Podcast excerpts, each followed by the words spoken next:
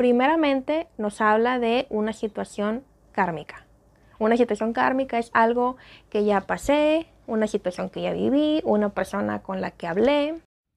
Hola, mi nombre es Gis. Este es el podcast de Luna de Plata 22. Bienvenido o bienvenida a ti que me escuchas. Ahí está. Hola, ¿cómo están? Espero que estén muy bien. Eh, esta semana les subí un pequeño video muy breve, este, pero pues para explicar este, algunas de las preguntitas que me estaban haciendo con respecto al tema de, em, digamos que la lectura y algunos de los tránsitos que aplican para el sol o el ascendente. Ahí les puse la explicación. Eh, digo, espero que haya quedado un poco claro. Algunas personas me contestaron, este, me mandaron un mensaje eh, y los que no, pues bueno, igualmente me pueden preguntar y ya pues ahí aclaramos este, las dudas que hagan falta. Este video eh, tiene el objetivo principalmente de ver los principales tránsitos astrológicos para esta semana. que tienen de importante o de interesante? Bueno, pues que esta semana tenemos lo que es la luna nueva. Ya saben que cuando hay luna nueva es este como el momento para eh, plantar una intención o sembrar una intención, la cual nos da una oportunidad de trabajar o trabajarla para ver una manifestación en un lapso de seis meses, que es cuando se da la luna llena en ese mismo signo y viene como que a cerrar ese proceso, ¿no? Eh, entonces, bueno, la luna nueva se da en el signo de Pisces, en el grado 23. Sería, pues, importante que pudiéramos ubicar en dónde tenemos, en qué casa tenemos el grado 23 en el signo de, de Pisces. Este, no es tanto como que para un signo sea más importante o no esta luna, pero sí quiero pues comentar y destacar que en el caso de los signos mutables, que son Géminis, Sagitario, Virgo, Piscis, pues esta luna es importante porque cae en sus casas angulares, que son las casas 1, 4, 7 y 10. Entonces, no es que para el resto de los signos no importa y no hagan nada. Digo, obviamente eso depende de, de cada uno de nosotros, pero pues sí es importante que sepan o, saber que todo lo que se presenta, todo lo que cae, este, lunas nuevas, eclipses, tránsitos, más cuando son en casas angulares como las que acaba de mencionar, eh, pues son, eh, son, eventos importantes porque son casas públicas, por así decirlo, ¿no? Este, y que se puede sentir pues como que, em, digamos que de una manera un poquito más intensa, por, por ponerle una palabrita, ¿no? Entonces, bueno, es importante que noten en dónde está este grado. Esta luna nueva se va a llevar a cabo el día sábado 13 de marzo. Este, y entonces, bueno, va a tener varias peculiaridades, eh, que entre ellas va a, ser un, va a estar empaquetada en un stellium. Un stellium es una conjunción de varios planetas alrededor de, pues, del planeta en sí del que estamos hablando, que en este caso es la luna, que va a estar obviamente con el sol este va a estar con Venus. Como les decía, em, eh, cuando se empaqueta aquí con varios planetas o con un stellium, significa que la luna obviamente va a tocar temas o va a trabajar con temas relacionados con la energía de estos planetas.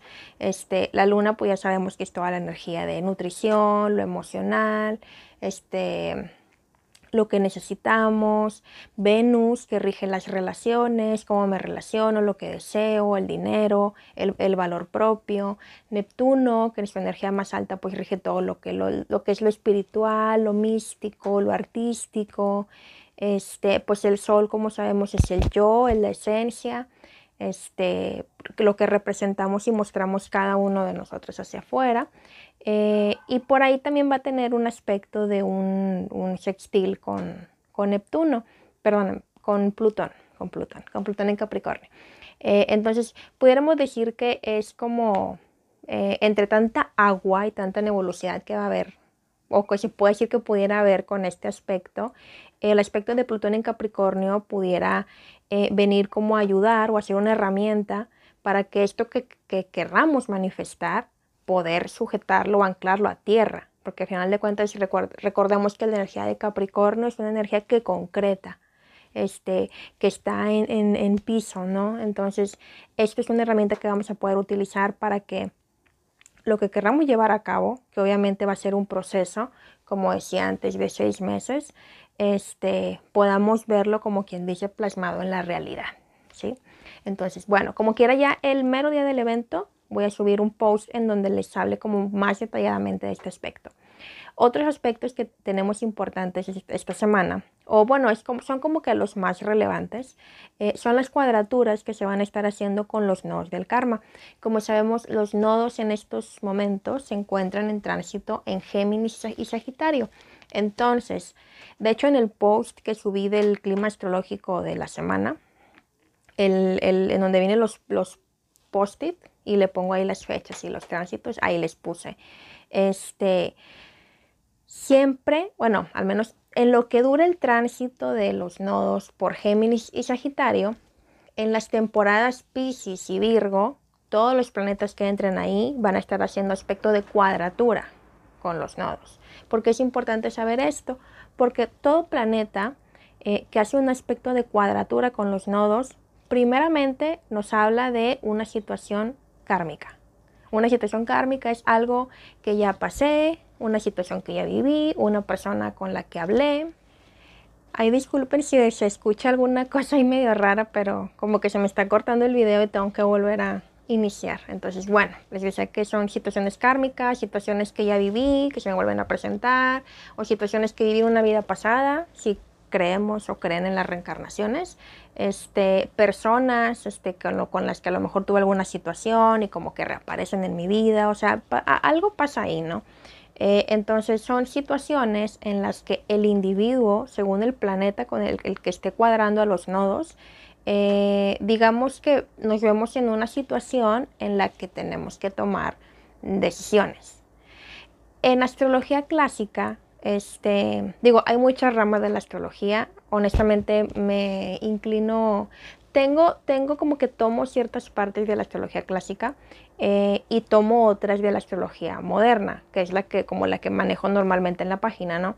Bueno, en la astrología clásica lo que se dice es que cuando hay un planeta o un aspecto de este tipo que está haciendo ahí un aspecto pues no armónico con los nodos, habla de que es muy importante que el individuo sepa que las decisiones que toma eh, pues tienen como que mucha influencia en, su misión de vida. O sea, es como que puede cambiar tu destino, casi creo, no sé, como que algo así.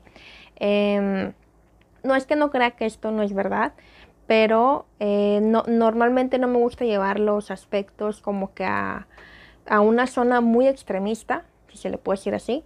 Entonces simplemente es nada más notar qué situaciones se nos han estado presentando de la semana pasada o, esta semana que ha estado corriendo y esta que va a venir, eh, eh, en donde hay situaciones muy con energía Pisces.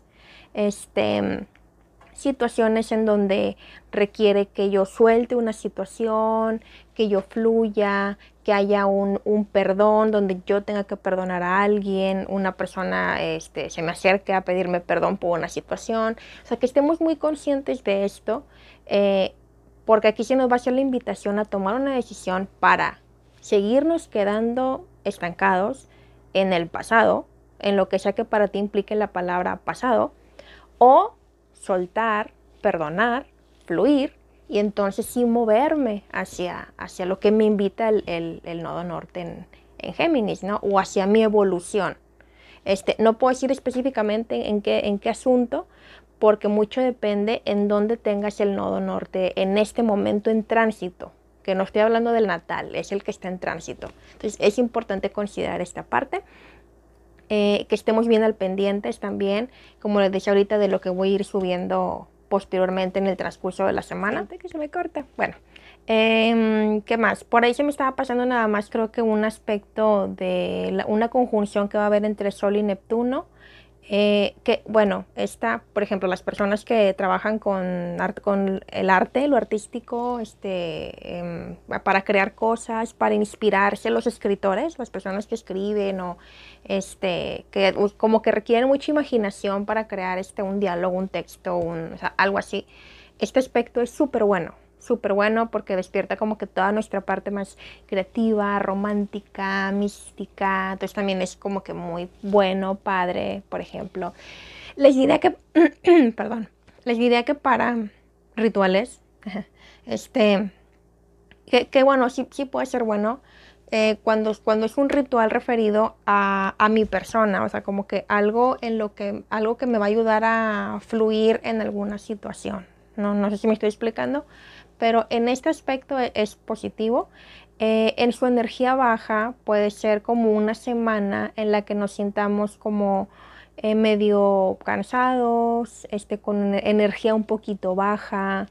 Este, mm, puede activarse mucho este tema de los sueños, principalmente las personas Aries, este, porque pues este tránsito lo tienen todo el, todo el estelium empaquetado en su casa 12, que es mucho del inconsciente.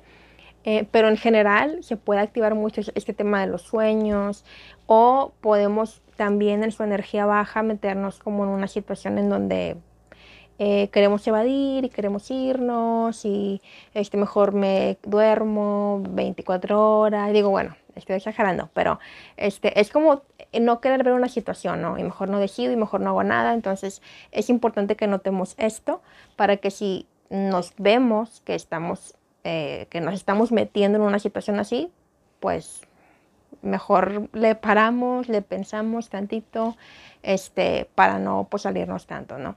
Entonces, básicamente estos son los, los tránsitos, eh, los como que los más importantes. Aún así yo en los posts que subo, este, les pongo pues como que más información un poco más complementaria para que esté un poco más claro para ustedes. Si tienen algún comentario que hacerme, me lo pueden dejar aquí en el video o me pueden enviar un mensaje directo. Este, muchas gracias y que tengan un excelente domingo.